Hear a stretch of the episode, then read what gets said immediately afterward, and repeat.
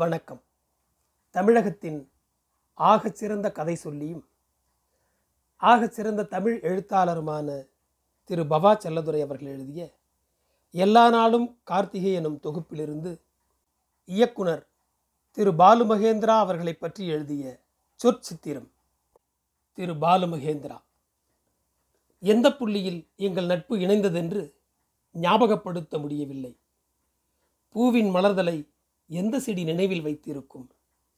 கலைஞர்களும் படைப்பாளிகளும் தமிழ்நாடு முற்போக்கு எழுத்தாளர் சங்கம் என்ற பதாகையின் கீழ் ஒன்றிணைந்து சென்னை பெரியார் திடலில் கருத்து சுதந்திரம் வேண்டி உணர்வு குவியலாய் திரண்டிருந்த கூட்டத்தை விலக்கி கம்பீரமாக பாலு மகேந்திரா என்ற அந்த கலைஞன் மேடையேறுகிறார்.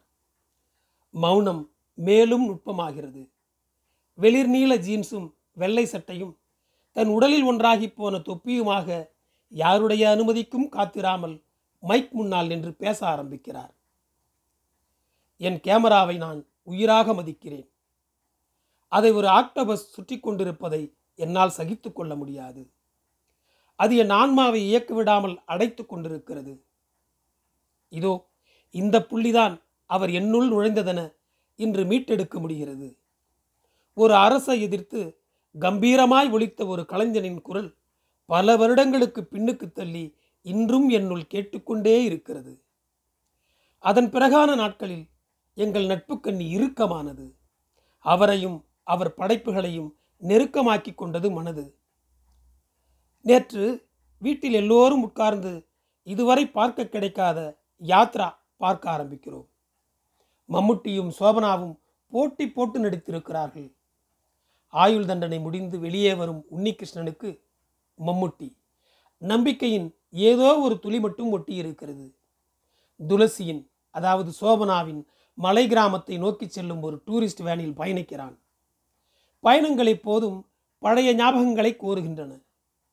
உன்னியின் கடந்த கால துயரம் அந்த சக பயணிகளை துக்கப்படுத்தி கண்ணீரில் நனைய வைக்கிறது. ஒரு குழந்தை தன் தேவனிடம் அவனின் காதலுக்காக இறைஞ்சி மன்றாடுகிறது. நான் விடுதலையாகி வரும்போது நாம் எப்போதும் சந்திக்கும் அந்த கோவிலின் முன் நீ ஒரு ஒற்றை தீபத்தை ஏற்றி வைத்திருந்தால் இன்றும் எனக்காகவே நீ என இறங்கிக் கொள்கிறேன். ஒருவேளை தீபமற்ற கோவிலை என் வண்டி கடக்கையில் என் பயணம் தொடரும் துளசி. அவன் எழுதிய கடிதங்களின் வரிகளை மீண்டும் ஒருமுறை வரிசைப்படுத்துகிறான். இருள் கவிழ்ந்துவிட்ட மாலை அது. இதோ இந்த திருப்பம்தான் துளசியின் ஊர். ஊரின் முகப்பில் கிருஷ்ணன் கோவில். மௌனம். எல்லோர் கண்களும் அந்த ஒற்றை தீப ஒளியை தரிசிக்க நீள்கிறது.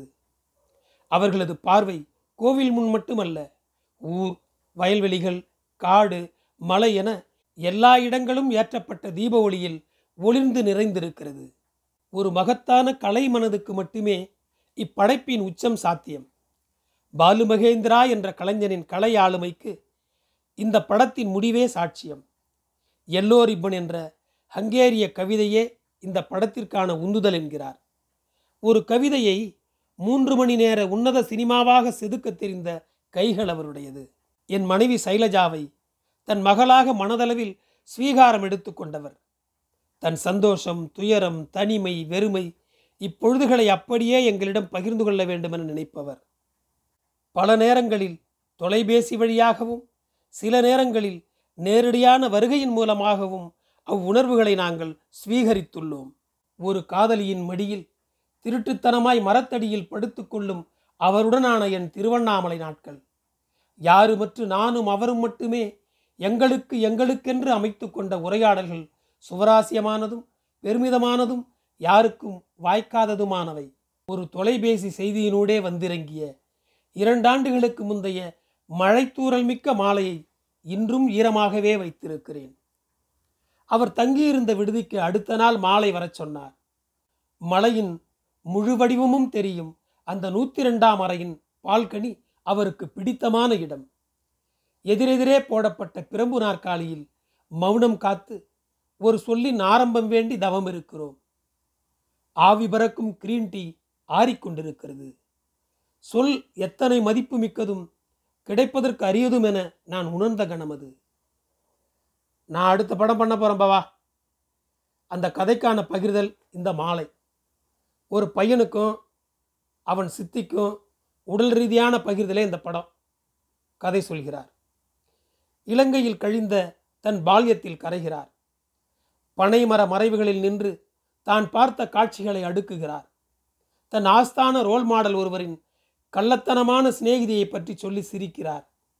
சினிமாவும் நிஜமும் பால்யமும் கலந்த கலவைகளானது அந்த 2 மணி நேரம். நான் முற்றிலும் கரைந்து போயிருந்தேன். பேச வார்த்தைகளற்று தூரலில் நனையும் மலையின் திசையை நோக்கி கண்களை குவித்திருந்தேன். சொல்லுங்க பவா, சித்தியுடனான உறவை தமிழ் மனசு ஏற்காது சார். நல்ல ட்ரீட்மெண்ட்ல இல்லை சார். ஒருவேளை ஒவ்வொரு மனிதனுக்கும் அப்படி ஒரு ரகசியம் இருந்தாலும் தன் ஆழ்மனதின் ரகசியம் திரையில் தெரிவதை அவனால் ஏற்றுக்கொள்ள முடியாது என்று நினைக்கிறேன். ஏன் ஏன் தன் உண்மைகள் படைப்பாகும் போது அதை அவனே நிராகரிக்கணும்? 3ஆம் பிறை ஸ்ரீதேவியை கமல் எங்கிருந்து அழைச்சிட்டு போவார்னு ஞாபகப்படுத்துங்க பார்க்கலாம். மீட்டெடுக்க முடியாமல் திணறியதை ஒரு நொடியில் உணர்ந்தவர் ஒரு விபச்சார விடுதியில் இருந்து. ஆனால் அது உங்களுக்கு மட்டுமல்ல, படம் பார்த்த யாருக்கும் ஞாபகம் இருக்காது. ஏன்னா படத்தோடு ட்ரீட்மெண்ட்டில் அது காணாமல் போயிடுது. ஆனாலும் என்னால் அவரோடு உடன்பட முடியவில்லை. அழுத்தமான கைப்புதவிகளிடையே அவ்விரவில் தனித்தனியானோம். அதற்கடுத்த 10 நாட்களும் ஒரு பித்தேறிய படைப்பு மனநிலையோடு அவருக்குள் ஏறியிருந்த புது புது தர்க்கங்களுக்கு விடை தேடி திருவண்ணாமலையில் எங்கள் வீடு, அருணையானந்தா ஹோட்டல், வம்சி புக்ஸ் கடை என்று அலைந்து கொண்டிருந்தார். முடிவுகளின்றி முடிந்தது அந்த பயணம். கருங்கற்களால் நாங்கள் கட்டி முடித்த எங்கள் வீட்டின் திறப்பு விழாவிற்கு வந்திருந்த போது மிகுந்த மௌனம் காத்தார். எல்லா நண்பர்களும் வீட்டின் தரையில் உட்கார்ந்து கரிசல் குயில் கிருஷ்ணசாமியின் பாட்டிற்கு எங்களை ஒப்பு கொடுத்திருந்தோம். என் வீட்டின் ஒரு மூலையில் 3 மணி நேரத்திற்கும் மேல் அசையாமல் உட்கார்ந்து தன் நினைவுகளை மீட்டெடுத்து கொண்டிருந்த மிச்சம் இன்றும் என்னுள் நிற்கிறது. பாடல்களின் இடைவெளியில் உட்கார்ந்தவாறே மிக மென்குரலில் நம்மோடு ரகசியமாய் உரையாடுவதைப் போல பேசினார். நான் என் மகளாக சுவீகரித்து கொண்ட என் மகள் ஷைலுவும் என் மாப்பிள்ளை பவாவும் கட்டியுள்ள இச்சிறு கூடு எனக்கு என் அம்மாவின் நினைவுகளை அலைக்கழித்து கொண்டிருந்தது. என் அம்மா ஒரு அற்புத மனுஷி. என் அம்மா இல்லாத அப்பா வெறும் பூஜ்யம். கலையும் இசையும் படைப்பும் நிறைந்தது அம்மாவின் ஆகிருதி.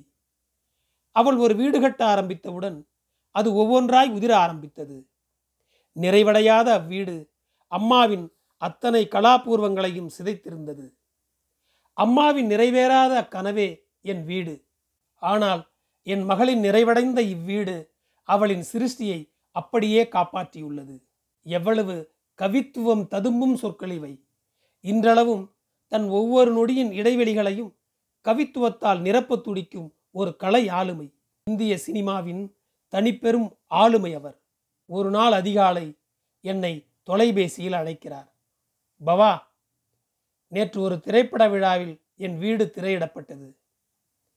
பார்வையாளர் வரிசையில் உட்கார்ந்து படம் பார்த்தேன். நேற்று எடுத்த மாதிரி அத்தனை புதுசாய் இருந்தது. காலத்தின் முன் தன் படைப்பு உதிர்ந்து விடாமல் முன்னிலும் அதிக கம்பீரத்தோடு எழுந்து விஸ்வரூபம் எடுப்பதை பார்க்கும் ஒரு படைப்பாளிக்கு உரிய பெருமிதம் இது.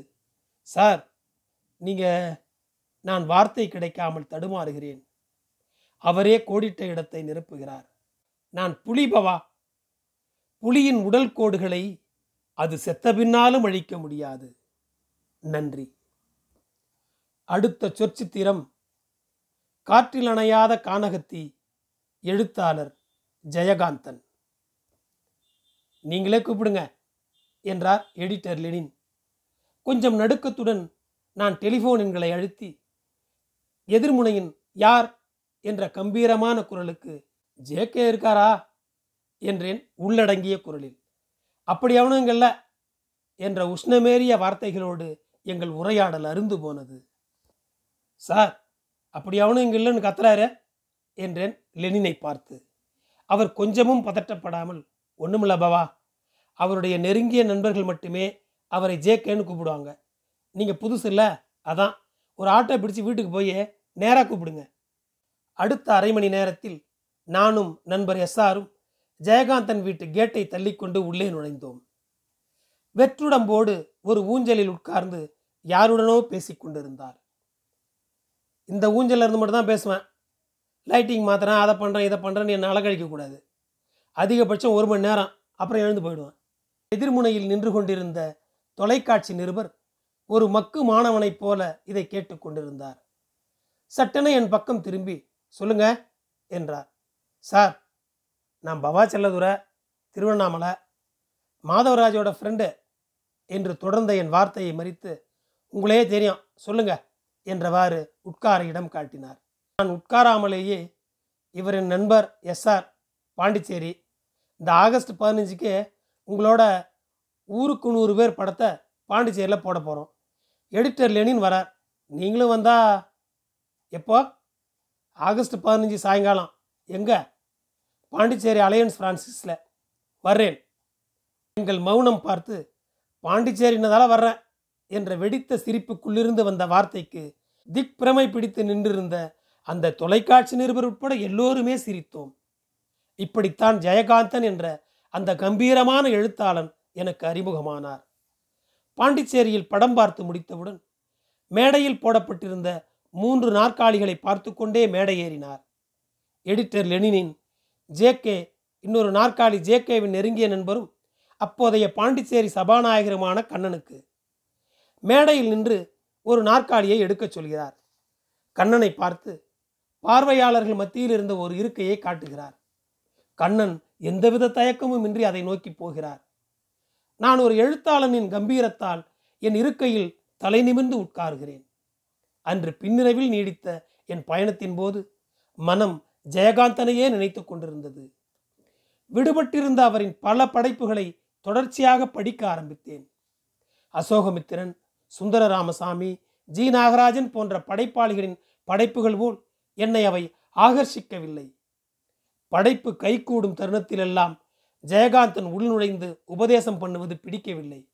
சார் ப்ளீஸ் கொஞ்சம் தள்ளிக்கோங்க என்று சொல்ல வேண்டும் போல் இருந்தது. ஆனால் அப்படைப்புகளில் அவர் ஏற்படுத்திய தர்க்கங்கள் என் நிம்மதியை குலைத்தன. அதுவரை நான் சரியென நம்பிக்கொண்டிருந்த எல்லாவற்றையும் களைத்து போட்டு கேள்விகள் எழுப்பின. ஒரு மாயப்பிசாசு என் குரல் வலையை நான் மூர்ச்சையாகிற வரை நெறித்தது. நான் அதனிடமிருந்து தப்பிக்க அதை சிருஷித்தவனை தொலைபேசியில் அழைத்தேன். உரையாடலே என்னையும் ஜேகேவையும் தோழமையில் நினைத்தது. அக்குழந்தையை தூக்கி முத்தமிட்டு கொஞ்சி விளையாடி சண்டை போட்டு, ஹாஹா, அது எத்தனை அற்புதமான காலம். நீங்கள் திருவண்ணாமலைக்கு வர வேண்டும் ஜேகே, எப்போனாலும். பாரம்பரியமிக்க டேனிஷ் மிஷன் மேல்நிலைப்பள்ளி மைதானத்தில் 500க்கும் மேற்பட்ட வாசகர்கள் கூடியிருக்கிறார்கள். அவர்களில் ஒருவனாக சப்பனம் போட்டு தரையில் உட்காருகிறார். சம்பிரதாயங்களற்ற அம்மேடையின் மௌனத்தை அவரே உடைக்கிறார். மதிப்பீடு, அதிகாரம், பணம், செல்வாக்கு, புகழ், வாழ்வு எல்லாவற்றின் மீதும் நாம் அவரை கொண்டிருந்த போதை, வெறி எல்லாம் அக்குரலின் கம்பீரத்தில், அதிலிருந்த நிஜத்தின் தீ ஜுவாலையில் புசுங்கியதை பார்த்தேன். எனக்கு ஏதாவது ஆகிவிடுமோ என என் நெஞ்சத்தை தடவிக்கொண்டேன். கூட்டத்தின் வெப்பம் அக்கலைஞனை மேலும் ஆவேசமாக்குகிறது. சிறுவயதிலேயே எனக்கு கடவுள் நம்பிக்கை கிடையாது. ஆனாலும் அப்பாவின் பயமுறுத்தல்களுக்காக கோவிலுக்கு போனதாக ஞாபகம். என்றைக்கும் கடவுளிடம் வேண்டிக் கொண்டதில்லை. அப்படி வேண்டிக் கொண்டது நிகழ்ந்திருந்தால் என் அப்பன் எப்ப சாவான் என்ற ஒன்றை வேண்டிக் கொண்டிருந்திருப்பேன். திரும்பி அடிக்க முடியாதவனின் மனநிலை போல துயரமானது வேறுது. எனக்கும் அம்மாவுக்கும் தொடர்ந்து விழுந்த அடிகளின் பதிலடிகள் எங்கள் இருவரின் மனதுக்குள்ளேயே மரித்து போனது. அப்பா என்ற ஸ்தானத்தின் மீது சமூகம் ஏற்றியிருந்த பிம்பம் எங்கள் கோபத்தை உறையச் செய்தது. ஆகவே நாங்கள் கடவுளிடம் வேண்டியிருக்கக்கூடும் என தொடர்ந்த அந்த ஆவேச உரை, பணம் சம்பாதிக்க எதுவும் செய்கிறான், ஃபைனான்ஸ் நடத்துகிறான், வட்டிக்கு விடுகிறான், என்ன கொடுமை, இவன் கவிதையும் எழுதுகிறான். உண்மையின் அனலில் கூட்டம் கொஞ்சம் தள்ளி உட்காருகிறது. என்னை எல்லோரும் திமிர் பிடித்தவன் என்கிறார்கள். அப்படி அல்ல அது. முதுகு வளைத்து குனிந்து தவழ்ந்து நடக்கும் சமூகத்தில் நான் நிமிர்ந்து நடக்கிறேன். அப்படி நிமிர்ந்து நடப்பவன் திமிர் பிடித்தவன் என்றால், ஆம், நான் திமிர் பிடித்தவன்தான் என்ற அந்த குரலின் கம்பீரம் வாழ்நாள் முழுக்க என்னை நிமிர்ந்து நடக்க வைத்துக் கொண்டிருக்கிறது. முற்றம் முடிந்த அந்த வெற்று மைதானத்தில் அமர்ந்து கையில் புகையும் ஒரு சிகரெட்டோடு மௌனத்தை மட்டுமே குடிக்கிறார். அதற்கு முன் எந்த எழுத்தாளரிடமிருந்தும் இந்த ஆவேசத்தை நான் அடைந்ததில்லை. அடுத்த நாள் விடியும் வரை நீடித்த அன்றைய சபை உரையாடல் யாராவது ஒருவரால் சரியாக பதிவு செய்யப்பட்டு ஆங்கிலத்தில் மொழிபெயர்க்கப்பட்டிருந்தால் அந்த படைப்பிற்கு நோபல் பரிசு கூட கிடைத்திருக்கும். மற்றொரு முறை திருவண்ணாமலை எஸ்கேபி கல்லூரியும் சாகித்ய அகாடமியும் இணைந்து நடத்திய 3 நாள் கருத்தரங்கம். தொடக்க உரை ஜேகேயுடையது. இலக்கியம், கலை, மக்கள், மனித மதிப்பீடு, அரசியல் என சுழன்றடித்த பேச்சு. மதக்கலவரங்கள் பற்றி பேச பேச நெருப்பென ஜொலித்தது. ஜாதி மத இன கலவரங்களில் மாறி மாறி மக்கள் கொல்லப்படுவதை விட பூகம்பம், நிலநடுக்கம், கடல் சீற்றத்தால் கூட்டம் கூட்டமாக மக்கள் செத்தொழிவதில் எனக்கு சம்மதமே என்ற வரிகள் இன்றும் என்னை பொசுக்கிக் கொண்டிருக்கின்றன. அவர் எழுத்தை விட பேச்சும் கட்டுரைகளை விட அவரையும் பிடித்திருந்தது. அக்காலங்களில் தொடர்ந்து எங்களுடன் இருந்தார். என் நண்பர் எஸ்கேபி கருணாவின் கல்லூரி பட்டமளிப்பிற்கு கே சுப்பிரமணியத்தை அழைத்திருந்தோம். அவரோடு ஜேகேயும் சும்மா வந்திருந்தார். அவர்கள் இருவருக்கும் அறைகளை சாத்தனூர் அணையில் போட்டிருந்தோம். 3-4 நாட்கள் நீடித்த அந்த தங்களில் நாங்கள் அடைந்த பரவசங்கள் வாழ்வில் வேறெப்போதும் கிடைக்காதவை. நள்ளிரவு 1 மணி. சாத்தனூர் காடுகளுக்கிடையேயான ஒரு ஒற்றையடி பாதை. கையோடு கொண்டு போயிருந்த ஒரு ஒற்றை நாற்காலியில் ஜேகே. 10-20 பேர் நாங்கள் மண் தரையில். சுற்றிலும் மரங்களும் நீரும், ஏதோ சில காட்டுப்பூச்சிகளின் சத்தமும், வெகு தொலைவில் கம்பீரமாய் ஒளிர்ந்த நிலவும், கைகளில் தவழ்ந்த மதுக்கோப்பைகள் தாறுமாறாய் காலியாகி கொண்டிருந்தன. என் நண்பன் கருணா, ஜேகே, இன்று ஏப்ரல் 21 மாவீரன் பகத்சிங் நினைவு நாள். இந்த அகாலத்தில் நீங்கள் பகத்சிங்கை பற்றி பேச வேண்டும். முகத்தில் 2 கைகளும் புதைய உட்கார்ந்திருக்கிறார். அவ்வப்போது தனக்கு நேரெதிரே ஒளிரும் நிலாவை மட்டும் பார்க்கிறார். நாங்கள் மங்களாகவேனும் அவருக்கு தெரியாமல் ஏதோ ஒரு விஸ்வரூபம் அவரை மறைத்ததாகவே அக்கணத்தை உணர்ந்தோம். தன் நாற்காலியை விட்டு எழுந்து, பகத்சிங் பஞ்சாபில் பிறந்த மாவீரன் என ஆரம்பித்த ஆரம்பம் மட்டுமே எனக்கு இப்போது நினைவிருக்கிறது. மணி 1:50 மூச்சிறைக்க 10 பேருக்கு மட்டுமேயான உரையை முடித்து உட்காருகிறார். யாரும் யாரோடும் பேசிக்கொள்ளாமல் ஒரு செயற்கை தடுப்பணையால் வியாபித்திருந்த அந்த காட்டின் விஸ்தீரணத்தை நடந்தே கடந்தோம். அடுத்த நாள் மதிய உணவிற்கு என் வீட்டிற்கு வந்திருந்தார். தனக்கு என்னென்ன வேண்டுமென ஷைலஜாவுக்கு தொலைபேசியில் சொல்லியிருந்தார். கேப்பை களியும் தலைக்கறி குழம்பும் கூட கொஞ்சம் பண்ணைக்கீரையும் முருங்கை இலை போட்ட கேழ்வரகு அடை என்று நீண்ட அந்த உணவு பட்டியல் என் குழந்தைகளுக்கே புதுசு. 2 மணி நேரத்திற்கு மேல் நீடித்த அந்த மதிய உணவின் நேரத்தில் உணவை பற்றி நான் அறியாத பல புதிய தகவல்களை சொல்லிக்கொண்டே இருந்தார். கீழே போக போகத்தான் நமக்கு நல்ல ருசியான உணவு சாத்தியம்.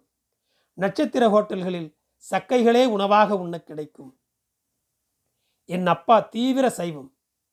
கடலூரில் தினம் ரண்டனாவை மாலை டிஃபனுக்காக எங்களுக்கு தருவார். ஆரியபவன் தோசைக்கு மட்டுமேயானது அந்த காசு. கூடவே என் அக்கா வேறு துணைக்கு. வழியில் அவளை கன்வின்ஸ் செய்து விடுவேன். இருவரும் ரோட்டோர ஒரு தோசை கடைக்காய் ஒதுங்கி நிற்போம். அப்போதுதான் சுட சுட வார்த்த தோசைகளோடு மண் சட்டியிலிருந்து அகப்பையில் முண்டு முண்டு ஊற்றின மீன் குழம்பு வாசமும் ருசியும் இன்றளவும் உலகின் எந்த நாட்டிலும் எனக்கு கிடைக்காதவை. ஜனசக்தி ஆபீஸில் எனக்கு கிடைத்த கம்யூனிஸ்ட் சைவ உணவை எங்கள் அலுவலகம் பெருக்க வந்தவனிடம் ரகசியமாய் தந்துவிட்டு அவன் வீட்டு களியும் கருவாட்டு குழம்பையும் பின்பக்க வாசல் வழியே வாங்கி தின்ன தேகம் இது. அடித்தள மக்கள் மட்டுமே ருசியை இன்றளவும் தங்கள் உணவுகளில் காப்பாற்றி வைத்திருக்கிறார்கள். அதன் பின் அவர் எதற்காகவேனும் திருவண்ணாமலைக்கு வந்ததில்லை. உடல்நிலை பாதிக்கப்பட்டு கலைஞரோடு சமரசமாகி ஒரு படைப்பாளியாய் விஸ்வரூபம் எடுத்து கம்பீரமாய் எழுந்து நின்று பகத்சிங்கை பற்றி ஒரு அகாலத்தில் வீர உரையாற்றிய அந்த ஜெயகாந்தன் மட்டுமே என்னுள் என்றென்றும் நிறைந்திருக்க மிச்ச நினைவுகளை காலம் கருணையற்று அழித்து விடட்டும் என்கிறார் தன் சொற்சித்திரத்தில் எழுத்தாளர் பவா செல்லதுரை. நன்றி. என் குரல் உங்களை பின்தொடர ஃபாலோ பட்டனை அழுத்தவும். உங்களுக்கு மீண்டும் நன்றி.